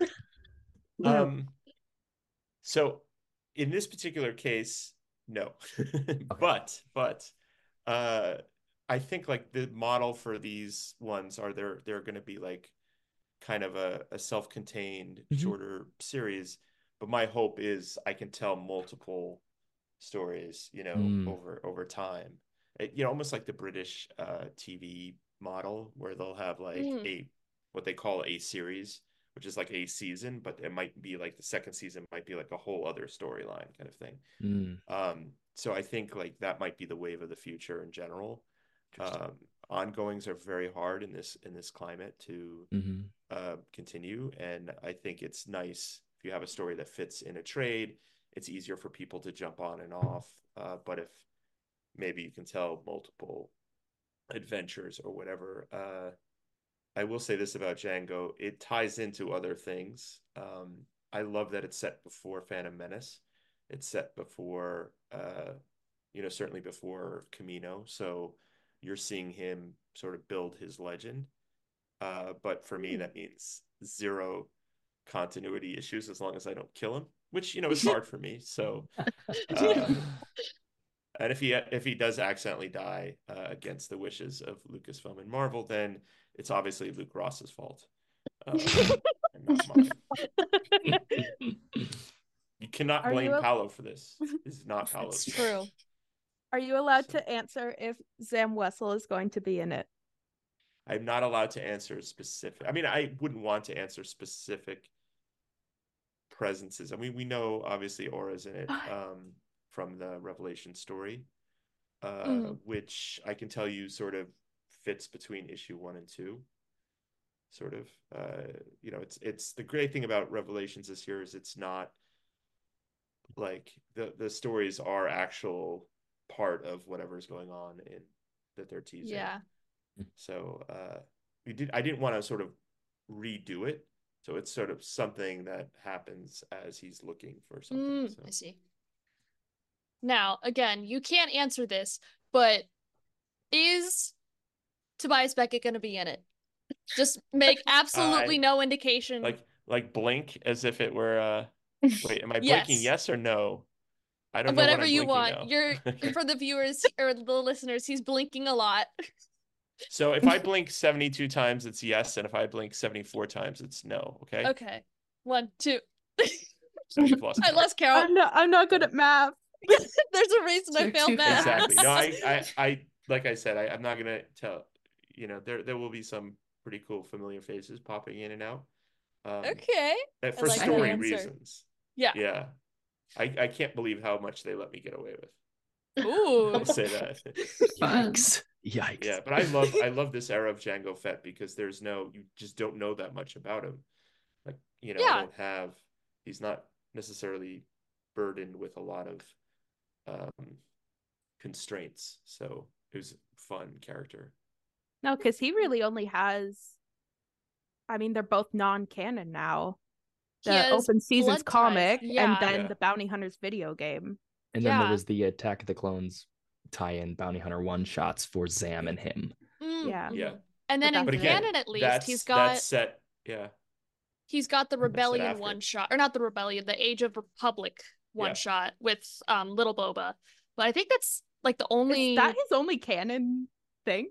I think Besides, so. like the movie? That's I'm crazy. looking right now. He's got, yeah, the uh, the. Yeah, He's in a okay. He's in a flashback of Jedi of the Republic, Mace Windu, issue one. Oh. Uh, but other oh than yeah, that, and he's in that. Fla- no, he's not. Well, his head is in the flashback in Where the Bounty Hunters Alpha. Stop. that's it Yeah. though. yeah. well that's why i that's why i asked for to set this in that early time because there is nothing Yeah, uh we know Nothing stopping you at this point. It's yeah, true. we know he's like the alpha predator of the bounty hunters world but we don't know anything else and Um, it's it's just before it's before Attack of the Clones, right? mine is before phantom menace Okay, so it's before Phantom Menace. So that means everything's And moving. Phantom. Menace- So exciting. the man phantom menace and attack of the clones i believe is 10 years Yeah, Yeah. thirty-two So- twenty-two. so you have like potentially 10 years of story that you could tell with this character Damn. Oh, uh, Uh, It's, like, he's interesting seeing- got all the awesomeness of. Oh, hold on, am I Yeah. back? And that's that's how it ends. Who's having Wi-Fi issues now, Ethan? I, I just I just revealed the ending. You didn't hear it? No, I'm sorry. Can't repeat it. Um, no, it's just uh, it's like all the coolness of Boba Fett or the Mandalorian with but a fresh canvas where Nice. I could do Yeah. stuff. Yeah. It seems like stuff's moving that direction generally too, because the Living Force by John yeah, Jackson Miller I was is thinking also about coming that. out. I cannot. think wait in to April. Me too. Yeah. Yeah, it's Yeah. just everything's going pre Phantom Menace. I'm all for it. Yeah. There's so much like uncharted waters there since they Mhm. barely touch that time period. And there's like, since it's before the Phantom Menace, there's like so much happening before then. So I'm interested to see, you know, what they end up doing with that time period. And it's going to be extra Yeah. cool seeing it post High Republic. I was just about to bring that Yeah. up. Mm. Yeah, especially with Acolyte coming out. It's a Ah. hundred years before Phantom Mhm. Menace, I think. It's like Oh, 100, 120, something like that. Um, it's like 20 to 50 years after phase one and three. I'm not sure the exact number. And then it's 100 years before Phantom Menace. So you're gonna, I think in Acolyte, it's gonna be really cool because we're really gonna see like the full cracks starting to Yeah. fall through. And especially like, I mean, we talked about this in our Eye of Darkness episode, but the, the real kind of like breaking apart of the Republic and how the Jedi are kind of becoming they're not necessarily like the lapdogs, but they're definitely becoming an instrument of the Republic. Whereas, you know, in the time of the High Republic, they're pro they're deftly separate, and it's only when they have these kind of intergalactic cas- catastrophes that they start really becoming woven into the fabric of the Republic. And it's just interesting to see the kind of in between, um, the in between of the in between, I guess, especially with again acolyte coming out and how they're going to be in um living force all that but yeah that's the little tangent i probably shouldn't have gone off on No, you're But- good. No, no. It's just an interesting period too, because the Republic Mm-hmm. is very kind of inactive and mired in that Yeah. just non-effective, just like control of the galaxy. And I think that'll be interesting to see in the Jango Fett run as well, if it ties into that at all. It, it, de- it definitely ties into that. Oh, without yes. Nice. late where- Republic politics. Nice. I yeah, and I, it, it'll be you know it's a lot because knowing what we know as readers, but they don't know as you know you can see the sort of the the shadows that hint at deeper things, uh, which they you know most Love of the that. people involved don't appreciate yet. So, but I think fans will be like, oh, you know, um, nice so yeah. So I like I said, I can't believe what they allowed me to get away with. uh they've read all the scripts, so I think I'm safe. Wow. little did you know there's actually a sniper behind you they might be trying to find you Any gonna- last questions Okay, Trying we're to think. recutting. that I'm allowed to answer? number one Uh, how dare you I dared. I did dare. Yeah, throwback absolutely did. Uh, Not a question, just thank you. No, Yeah. I appreciate it. Thank you. totally. Thank you. Seconded, thirded, Thank whatever. you all. Seriously. I um appreciate the love uh, of these characters in the series and of our community and, and everything. Bounty This- Hunters is what got me back into Star Wars yeah Yeah. in me 2020. So thank you for like you. really reigniting that love, you know? Yeah, Yeah, they're lovable. Consistently the only ongoing I like picked up. I I'm partial to all of them for different reasons. Um, Yeah. to There's yeah. Me too. Yeah. Mhm. Uh, this might be again a question you can't answer but do you have any more star wars in the pipeline besides Jango Fett nothing that has officially been greenlit, but uh, I'm waiting to hear back on a couple of things that are, uh, yeah, that I, I can't even hint at. So Mhm. Ooh. we will see. Uh, I'm also waiting to hear back on a couple of uh, things at Marvel and other publishers. One is two are not Star Wars at Marvel that I would really love to do. So we'll Mm. see. I Oh, they're that's all- exciting. Exciting. they're all mini series like none of them i'm not pitching any ongoings now or anything like that so um i am doing something really cool with another franchise that's not star wars at another publisher uh but it is like official canon which is cool Mm. um and i'm waiting to announce that that has been a surreal experience for me because i'm working with indi- well not directly directly but with like the filmmaker involved and like it's Wow. um yeah it's it's kind of humbling to get to do this so uh yeah You I- I mentioned can Marvel. nothing Yeah. You mentioned Marvel. I want to say I loved your Midnight Sun run. Me too. Of the I struggled in with it. that one a little bit because it kept changing, like who we could use and who we couldn't use, like um because of stuff that was happening elsewhere. Mhm. So like uh the identity of the Ghost Rider as an example changed a few Mm, times, like Mhm. as we were ramping up. So I had to like quickly rewrite. Um, you know, I love the characters I did get to use. Uh it's just interesting. And then it was like, is it gonna be tied to the video game or not? So it was um it was very squirrely to to get the reins on it like as I was going. Uh but yeah, it was fun. I love I love that type of and and one of the things I'm pitching is kind of Marvel horror type thing. So Hmm, um yeah, I'll definitely something I be really, sad for Exciting. really want to do. Yeah. Cool. Uh, I got just maybe one more thing. Sure. Uh, I just wanted to just another comment. The- Uh, I really love your work with uh, the Galaxy's Edge and Allegiance comics. Oh. Allegiance. Yes, allegiance. As like a, I'm a huge sequel trilogy fan. Allegiance is like a big thing for me, and I I just I really love your work in the sequel sequel era as well. And I hope you'll you're Mhm. able to return there after. Thank you, thank you. Over Yeah, I uh, that one was uh, emotional because of the uh, especially because of the Carrie Fisher, and also for Mhm. Rose, because Yeah. uh, So good in Oh, I that. I love the Rose work. Uh, I wanted her to be an equal member of the group, and Yeah. and it, um, Yeah. and then for Carrie, I wanted her to have. There were a couple of beats I wanted. I wanted her to have that big speech that sort of moves Mm. hearts, that sort of gets the ships, and I wanted her to have a moment with her daughter, uh, just a just a moment where you know, uh, uh, where Billie reaches to touch her mom's shoulder, and you know, obviously, obviously, they're not playing mother and daughter, and the you know the characters are not mother and daughter, but I wanted visually to have them together in the frame. Mm. Um, that was my because I, I got the chance to meet Carrie uh, a year before she died. It was one of the last news articles I did for the Daily News before I left, and um, uh, that was like a high, you know, like a bucket list interview for me. Uh, so I just I really wanted to pay her Wow. tribute. That was important to me. I think I've mentioned it to you before, but like Allegiance is one of my very favorite comics, and it Mm. completely changed how I view Rey. And now she's one of my favorite, like top five favorite characters.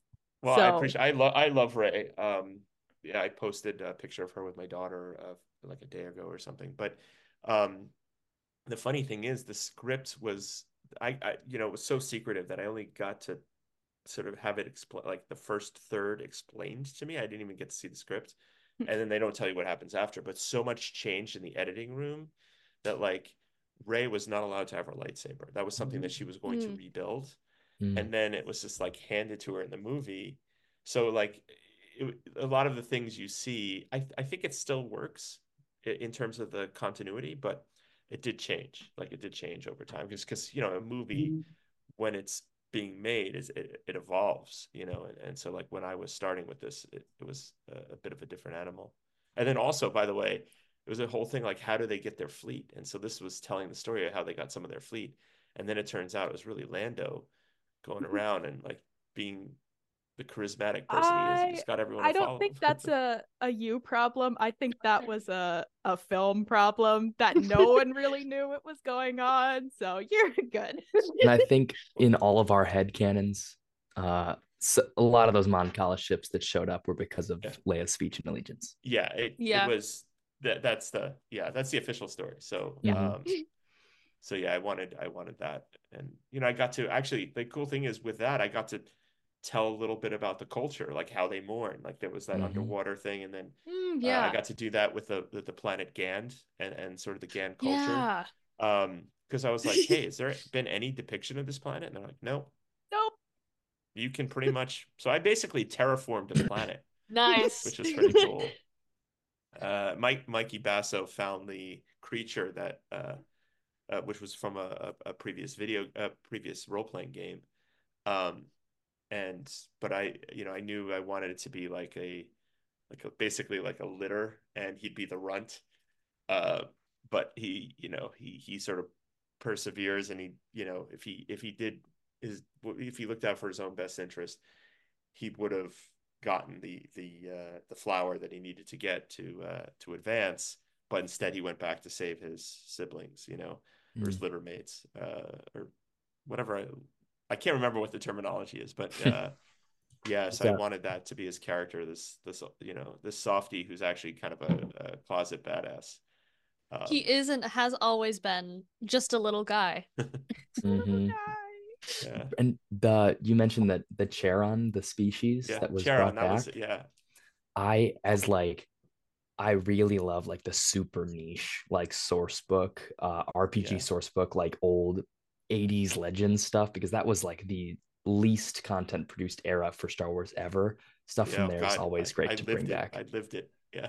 Yeah, all you had was droids and between Ewoks. 1983 and uh and 1997 Yeah. uh, or 1999 rather uh where I had to wait uh Just droids and Ewoks. yeah uh, Yeah. One last thing, and again, this is just a comment, but you have written all three of my favorite characters. You've written Poe, you've written Valance, and you've written Han. So I have my Nice. trifecta, and I can die happy. and and the fourth Dengar you know Dengar I, I actually wanted uh Hondo for that role uh of, of that sort of unlikely duo Mm. um but uh he was off the table for some reason story reason I think so He was in like, well, jail at Galaxy's Edge.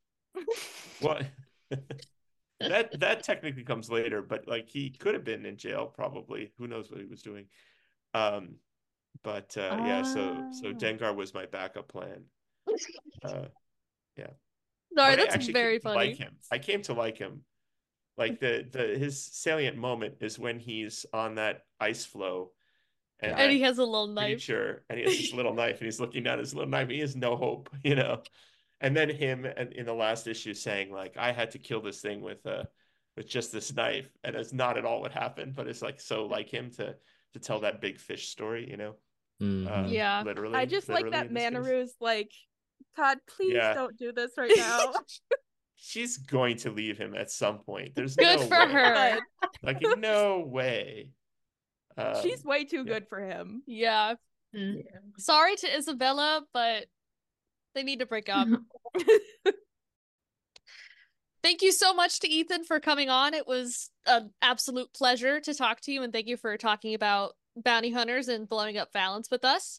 all right well thank you all have a good night Thank and you. uh, i'm sure Thanks, we'll talk again. Ethan. Thank you so much, Ethan. Thank you. Lovely chatting. Here. bye Bye.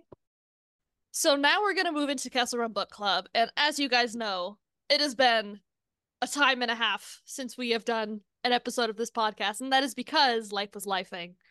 So we're just gonna go through run through of some of the notable releases within the past couple weeks.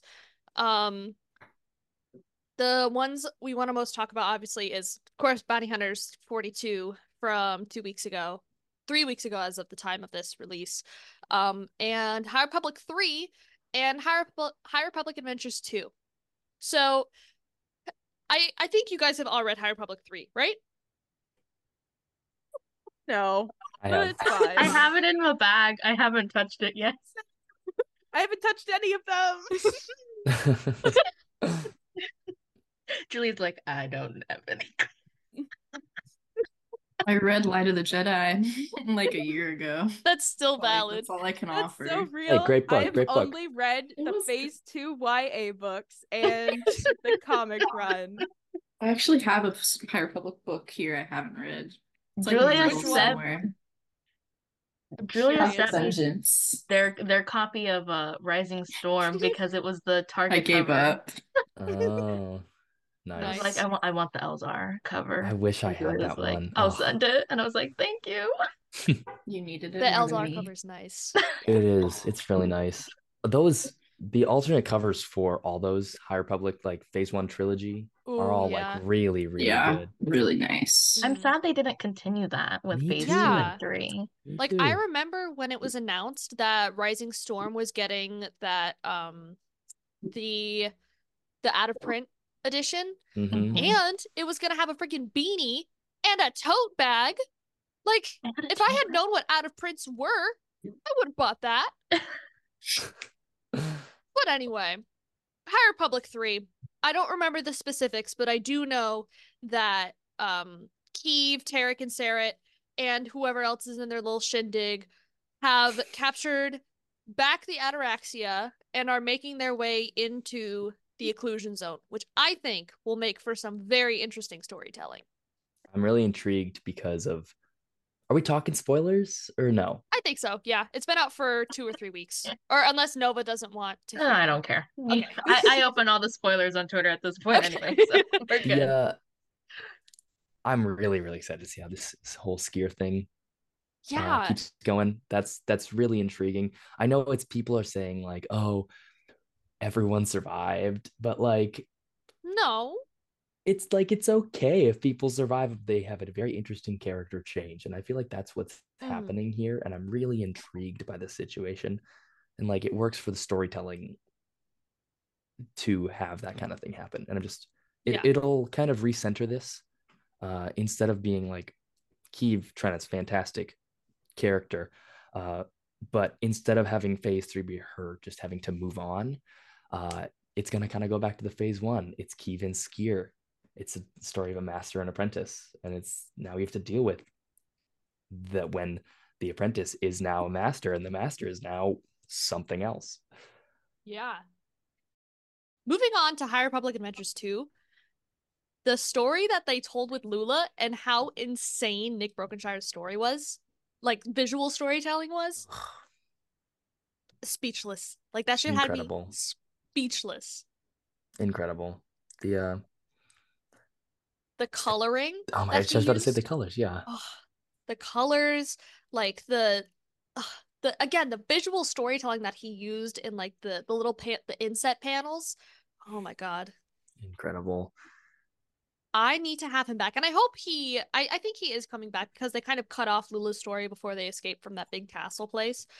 But I think from what I remember, it was like it was a three quarter page spread and like three quarters of it was Nick Brokenshire and then the other That's what I'm looking at right now. Yeah. was was Harvey. That is such an insane piece of visual storytelling that they chose to use and how like it carries the story through and really brings you out of the memories and back into the present. Oh, I You- can't. mm, You don't really see that either. You don't see uh artists taking half of a page. Yeah, Like, Like- a dual artist story and then they take half of a page. Like that's, That's- unheard of. crazy. They Daniel, Nick, and Harvey were absolutely insane for that. hmm And I think I'm really interested to see how they sort of bring back Lula to the Mhm. place that she is, like from the end of phase one. And I'm curious to see how they restore her memories and how they're going to go about it. I just I was gonna say I just uh kind of finished my Daniel Jose Olderthon that I did over the month of January. So I read Last Shot for the first time and I reread a big chunk of Midnight Horizon and then also I reread a lot of Adventures Phase 1 Mm. and 2 I did at just at the end of December. But this is just an ex- another example of just like it's such a Daniel Jose Older story Yeah. hmm just in the way it interacts with memories and like identity and stuff like that in Yeah. just so many great ways. And then also like with on like the Star Wars side of things, less like general narrative side of things. Uh, have you read Last Shot? Have any of you read Last Shot? Yeah, I haven't. I have. Yeah. Any solo fans out there would like Last Shot? So, I uh, know. It's good. I think I think that's when they re when they recanonized Teek, which I was very happy about. yeah. I love Teek. Yep. So I was very happy about that inclusion. But the villain in Last Shot, Fyzen Gor, is a uh, is a Pau'an. Oh. So instantly seeing all the interesting. Pau'ans in uh, at least issue one of Mm. this uh, new Phase Three Adventures run made me think like, ah, Daniel and his Pau'ans. I think the yeah. prose for the flashback too was really, really good. Like the girl who fell from the sky with no name. Or no, Oh. the girl who fell from the sky. That shit was crazy. He was writing fire when he wrote that. A girl with Um, no name who fell from the sky. That's what it. Oh, I think I think the- it was mixing up the Game of Thrones like Arya faceless god shtick with that one, but it just reminded sorry, it just reminded me of it. But yeah, I like the detail in the pages for the flashbacks that Nick Gosh. Brokenshire drew. Oh my god. I I've said this before and it's a controversial take, but simply because of the Nick Brokenshire art, High Republic Adventures Phase 3 vol- issue 2 is my favorite High Republic Adventures issue throughout all of Mm. the titles, which I think is a bold take, but I'm standing by it. The last one we can touch on is because this ended relatively recently. Shadows of Starlight. I think we covered issue one, but not two, three, and four. I thought it was cool. Charles was, I am afraid to say, Charles was incorrect when he said it was a good jumping on point for new readers. Mhm. Mhm. Yep. So that was a fucking lie. Mhm. exactly. I don't know why I believed that. I read the first one and I'm like, what in the hell? Yeah. happening right Where did his eyes go? Yeah. Phase three is not a good jumping place for anyone. I don't know why you would Yeah. say like anyone would say that. It's like you need like you like you need the context of at least phase one to understand phase three. Yeah. I, I don't know why he thought that was a good idea to say, but Charles is Char- Charles gonna Charles, you know. He absolutely is. Um, I I liked the Marchion Ro issue. Putting in the context of what we know about Marchion Ro and Ghirra Starros' relationship and putting it into like visual Mhm. play and watching it play out on screen and seeing that like where they were before they decided to take um Pra-Tre Veter or I think they had Pra-Tre Veter. Yeah, the the last issue they freed Baron Boolan from prison and was like, I'm gonna do some experiments. But I, I think it was it was decent. I think there was a lot of like questions left unanswered that maybe they'll get answered, maybe they won't. Um I think yeah, I give it a solid like 3.5, maybe 4 out of 5. I think the art was really good too. I liked the decision to have all of the different stories told by different artists. that was nice. Uh, this is just something that it's like hot take maybe, but there is absolutely no reason that Eye of Darkness needed to come before this. No, I, I, really think Shadows of Starlight should have been the first piece of I phase agree. three. Yeah, it would have been an, a better bridge between the phases, in my opinion. I, I yeah, yeah. It literally it bridges the gap more than Eye of Darkness attempts to. yeah, I think it would have been because reading these four issues and then going into Eye of Darkness, knowing nothing about Eye of Darkness, I think that would have worked a lot better. I agree. I feel like they retread a lot of the same ground. Did Mhm. the first was the first issue before Eye of Darkness or The first after issue, Eye I think, was Yeah, yes. it was Okay. from Iram, Aram, Iram, however you say it. It was like I think he said it was one day after the fall of Starlight, one week after Starlight, one month, one year. It was like the it was the council it was the focus on the council Yes. specifically. Which is great. Yeah. But it was uh that was yeah, I think that was like two or three weeks before Eye of Darkness. Yeah. Yeah. No, I agree, especially like with the context of like the the like later issues, especially like the Elzar issue, the Bell issue, and the um Marchion issue. Like I feel like those would have been like a lot better to come before Eye No. of Darkness. Yes. The Bell issue would have worked so much better if it came before Eye Mhm. of Darkness. It feels like it it, it it almost feels like it was intended to with uh Yeah. Patrick Reader stuff getting referenced so much. Yeah, maybe it was a situation with like Quest of Jedi where it got pushed so far back that it came out like after everything. Yeah. I would not Oh, I would not be surprised. Dark Ah, Horse, Quest you are a wonder sometimes.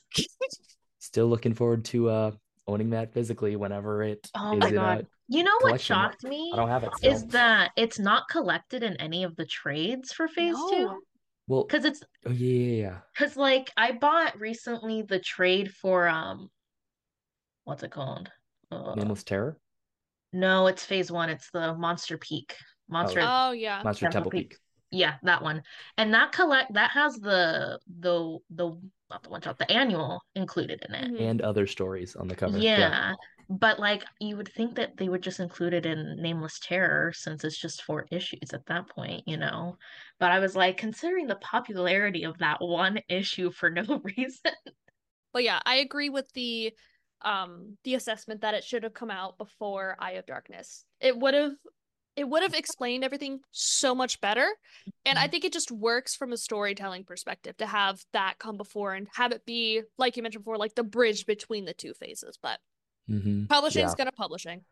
And like chronologically, I think the the last issue ends like right before it, right? Yeah. Exactly. Right That's what I'm before saying. Eye It of feels like Darkness, it's yeah. intended to be. They have Pra-Tre Veter and they're starting to like do Mhm. experiments. Boolan's starting to Boolin.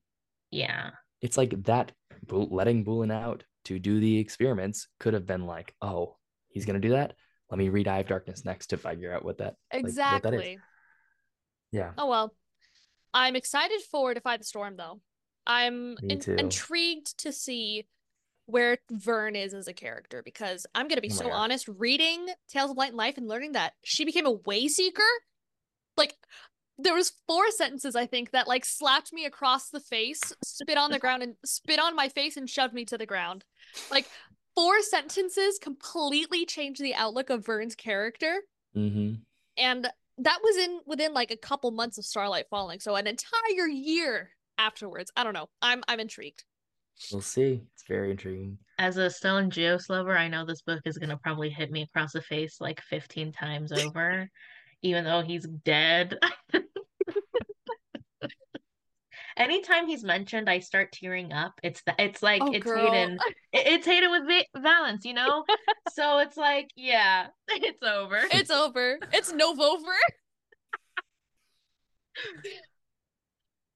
um. Okay. Any last thoughts on Shadows of Starlight? Uh, just, just time travel and make it all earlier. That's I- what they should have done. Release it earlier. So that concludes our episode, um, this mega episode, and our return back to the podcasting world. Um, thank you guys all so much for being here. It was such a delight to have you guys on this podcast and get to talk with you about bounty hunters. Um, just thr throughout the past couple years, like this has really been this has really been like the start of our friendship. I think is like founded on bounty hunters. Um, and it's it was just really nice to talk with you guys. As for more pod centric stuff, um, as always, you can email us. Our links will be in the description. You can follow us on all of our socials. We are still taking viewer questions, so if you would like to submit us and have us read a silly little question, again, our email inbox is in our um is in the description. Thank you guys all so much for listening, and may the force be with you.